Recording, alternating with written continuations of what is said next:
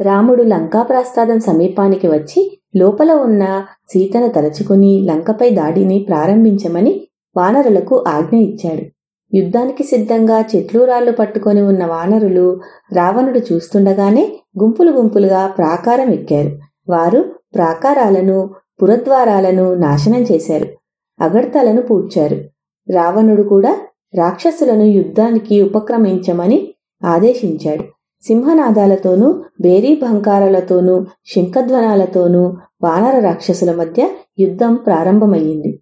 ఇంద్రజిత్తు అంగదుడితోనూ జంబమాలి హనుమంతుడితోనూ తపనుడనే రాక్షసుడు గజుడితోనూ నికుంభుడు నీలుడితోనూ ద్వంద్వ యుద్ధాలు చేశారు.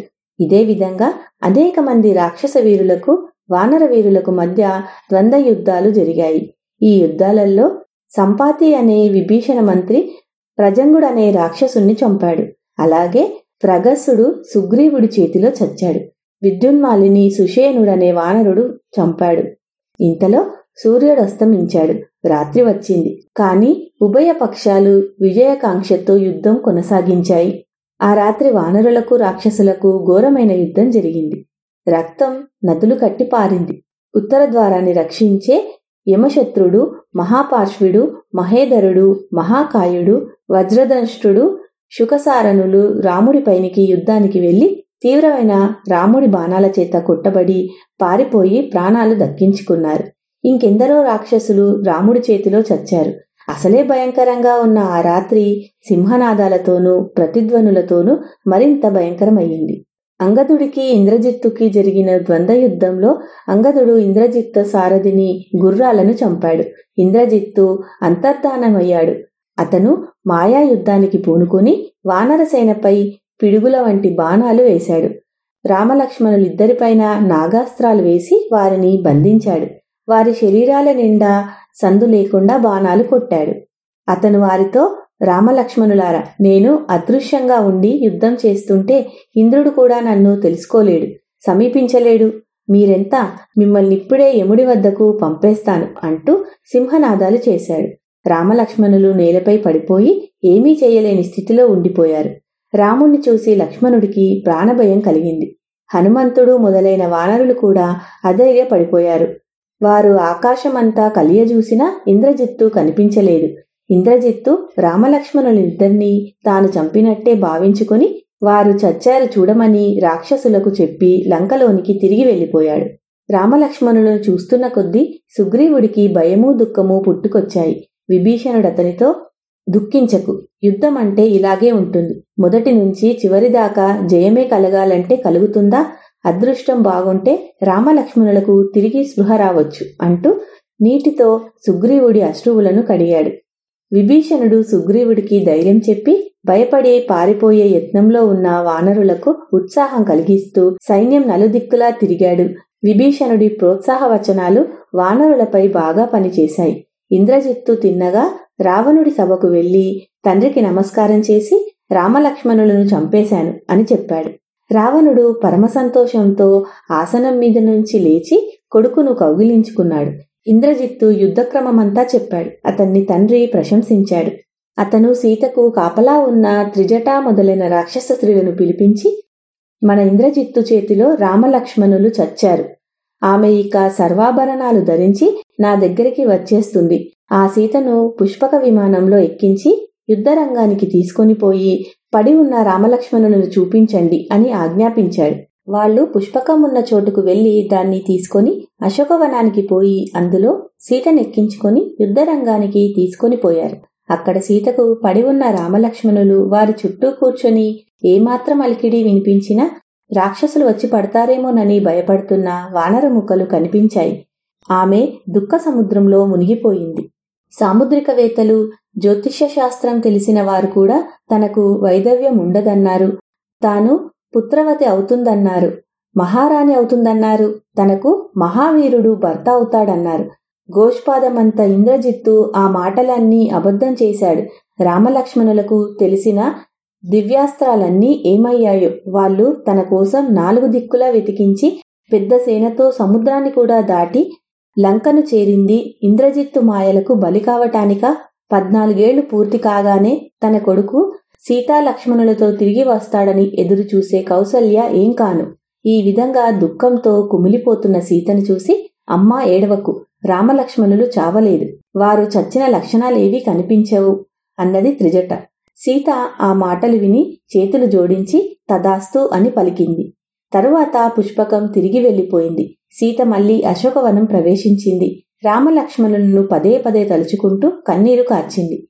యుద్ధరంగాన కొంతసేపటికి రాముడికి స్పృహ వచ్చింది. అతను తన పక్కన పడి ఉన్న లక్ష్మణుణ్ణి చూసి అతను చనిపోయాడనుకుని నిరాశ చెందాడు. లక్ష్మణుడితో పాటు తాను కూడా చావాలని నిశ్చయించుకున్నాడు. సీత వంటి భార్య వెతికితే దొరకకపోదు. లక్ష్మణుడి వంటి తమ్ముడెక్కడ దొరుకుతాడు? లక్ష్మణుడు లేకుండా యుద్ధమెందుకు? అందులో విజయమెందుకు? తాను ఒంటరిగా అయోధ్యకు తిరిగిపోయి సుమిత్ర ఎదుట పడగలడా? అసంభవం. తాను విభీషణుణ్ణి లంకకు రాజుగా చేయలేకపోయినందుకు రాముడు చాలా చింతించాడు. తన కోసం సుగ్రీవుడు మొదలైన వానర యోధులు పడిన శ్రమకు కృతజ్ఞత చెప్పుకుని వారు ప్రదర్శించిన శౌర్య పరాక్రమాలను మెచ్చుకుని అందరినీ తిరిగి వెళ్ళి పొమ్మన్నాడు ఇంతలో విభీషణుడు తన గదతో సహా సుగ్రీవుడున్న చోటుకి వచ్చాడు. అతన్ని దూరానే చూసి ఇంద్రజిత్తు వస్తున్నాడనుకుని వానరులు భయపడి పారిపోసాగారు. జాంబవంతుడు వెళ్ళి వాళ్ళ భయాన్ని పోగొట్టాడు. వచ్చినవాడు విభీషణుడని చెప్పిన మీదట పారిపోతున్న వానరులు తిరిగి వచ్చారు. సుగ్రీవుడు తన సమీపంలో ఉన్న తన మామ సుషేనుడితో రామలక్ష్మణులకు స్పృహ రాగానే వాళ్ళను తీసుకొని కొందరు వానర వీరులతో సహా కిష్కిందకు వెళ్ళు. నేను ఈ రావణుణ్ణి చంపి సీతను తీసుకొని వస్తాను అన్నాడు. పూర్వం దేవాసురులకు యుద్ధం జరిగినప్పుడు అనేక మంది దేవతలు మూర్ఛపోయారు. కొందరు చచ్చిపోయారు కూడా. అప్పుడు బృహస్పతి మృత సంజీవిని లాంటి విద్యల సహాయంతోనూ మూలికా సహాయంతోనూ వాళ్ళకు చికిత్స చేశాడు. క్షీరసముద్ర మదనం జరిగిన చోట చంద్ర ద్రోణ పర్వతాలున్నాయి. వాటిపైన దేవతలు సంజీవకరణి విశల్యకరణి అనే ఔషధాలను పెంచారు. హనుమంతుణ్ణి అక్కడకు పంపించి వాటిని తెప్పించు అన్నాడు సుషేనుడు ఇంతలో పెనుగాలి వీచింది. ఆ గాలి తాకిడికి మేఘాలు దూదిపింజల్లాగా కొట్టుకుపోయాయి. సముద్రంలో పెద్ద కెరటాలు పుట్టాయి.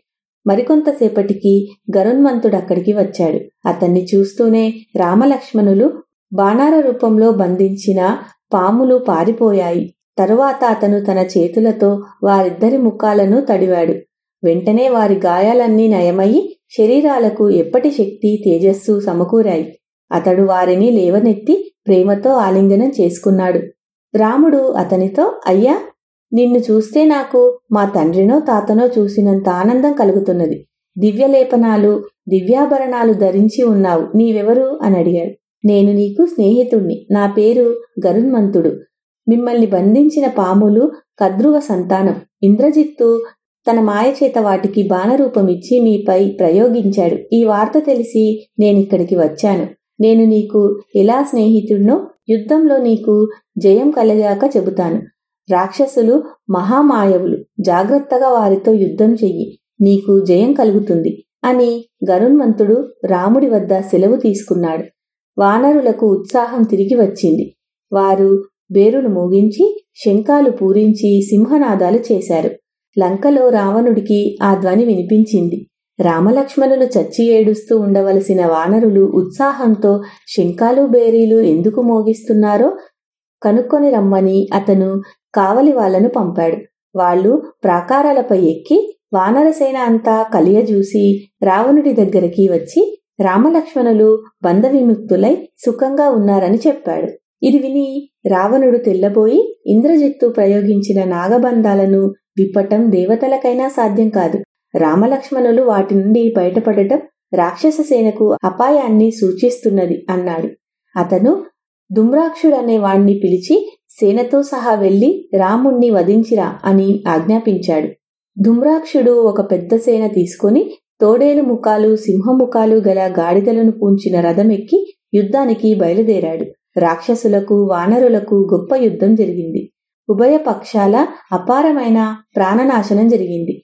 చిట్ట చివరకు వానరుల దెబ్బకు తట్టుకోలేక రాక్షసులు పారిపోసాగారు. ఇది చూసి దుమ్రాక్షుడు వానరసేనపై విజృంభించాడు. హనుమంతుడికి కోపం వచ్చి పెద్ద శిలను తీసుకొని వచ్చి దుమ్రాక్షుడి రథంపై వేశాడు. రథం నుగ్గైంది గాని దుమ్రాక్షుడు గదతో సహా కిందకి దూకేశాడు. హనుమంతుడికి అతడికి యుద్ధమయ్యింది దుమ్రాక్షుడు తన గదను హనుమంతుడి తలపైనికి విసిరాడు. దాని దెబ్బకు హనుమంతుడు చలించక దుమ్రాక్షుడి నెత్తిన పర్వత శిఖరాన్ని వేసి చంపేశాడు. వానరులు హనుమంతుణ్ణి మెచ్చుకున్నారు. దుమ్రాక్షుడు చచ్చాడని విని రావణుడు వజ్రధనుష్ఠుణ్ణి సేనతో సహా పంపాడు. ఆ సేన లంక ఎక్కి దక్షిణ ద్వారం గుండా వెళ్ళింది. ఆ ద్వారం వద్ద అంగదుడున్నాడు. ఉభయ పక్షాల మధ్య దొమ్మి యుద్ధం ద్వంద్వ యుద్ధాలు జరిగాయి. యుద్ధంలో వానరులు నష్టపోతూ ఉండటం చూసి మండిపడి అంగదుడు విజృంభించి రాక్షసుల తలను పగలగొట్టనారంభించాడు రాక్షసుల తాకిడికి తట్టుకోలేక చలించిపోయారు. తన పక్షం దెబ్బతింటుండటం చూసి వజ్రదృష్టుడు అంగదుడితో తలపడ్డాడు. ఇద్దరికీ చాలాసేపు యుద్ధం జరిగిన మీదట అంగదుడు కత్తితో వజ్రదృష్టుడి తల తెగవేశాడు. రాక్షసులంతా లంకానగరంలోనికి పారిపోయారు. ఈసారి రావణుడు అకంపనుడనే రాక్షస సేనాని పంపాడు. రాక్షస వానర పక్షాలు రెండు విజయకాంక్షతో పట్టుదలగా యుద్ధం చేశాయి. కుముందుడు నలుడు మైందుడు ద్వివిధుడు అనే వానర వీరులు ఒక్కసారిగా రాక్షస సేనపైన పడి రాక్షసులను గుంపులు గుంపులుగా వధించసాగారు. ఇది గమనించి అకంపనుడు తన రథాన్ని ఆ వానర వీరులున్న చోటుకు తోలించాడు. అతని బాణాల తాకిడికి వానర వీరులు తట్టుకోలేకపోయారు. అకంపనుడి చేతిలో చావటానికి సిద్ధంగా ఉన్న వానరులకు అండగా హనుమంతుడు వచ్చాడు. అతను అకంపనుడి బాణాలను లక్ష్యపెట్టకుండా ఆయుధంగా ఒక కొండను పెరికి ఒంటి చేత పట్టి గిరగిరా తిప్పి అకంపనుడిపైకి వెళ్ళాడు. అకంపనుడు తన బాణాలతో ఆ కొండ శిఖరాన్ని ముక్కలు ముక్కలు చేసేశాడు. హనుమంతుడు మండిపడి ఒక పెద్ద చెట్టు పెరికి దానితో అకంపనుడి తల చితకగొట్టి చంపేశాడు. వానరులు పరమోత్సాహంతో సింహనాదాలు చేస్తుంటే రాక్షసులు తమ ఆయుధాలు కూడా పారేసి పారిపోయారు.